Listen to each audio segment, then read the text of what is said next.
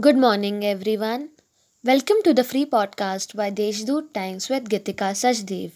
Let's listen to the morning news bulletin. MP Hemant Godse on Thursday met Chief Minister Uddhav Thackeray and demanded to provide funds to do the pending development work in the district.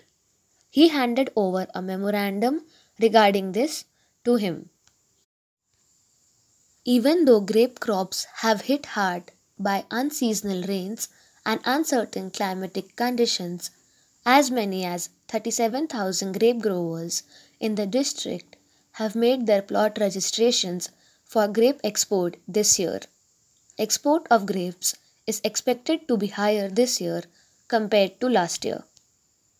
A final voter list of the district has been published and names of 56,009 voters have been removed from the voters list due to various reasons. 41,589 new voters have been added to the list. The final voter list has been published in the district under the special abbreviated program implemented on January 1, 2021.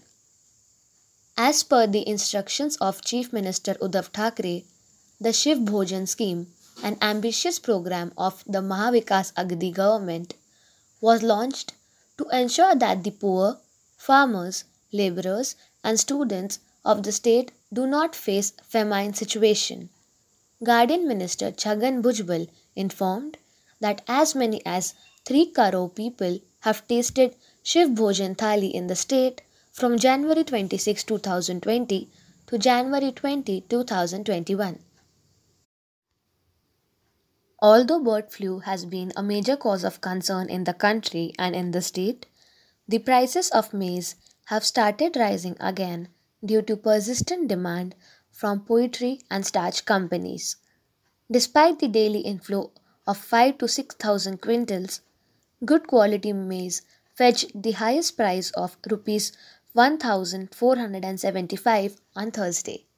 That's all for today's main news.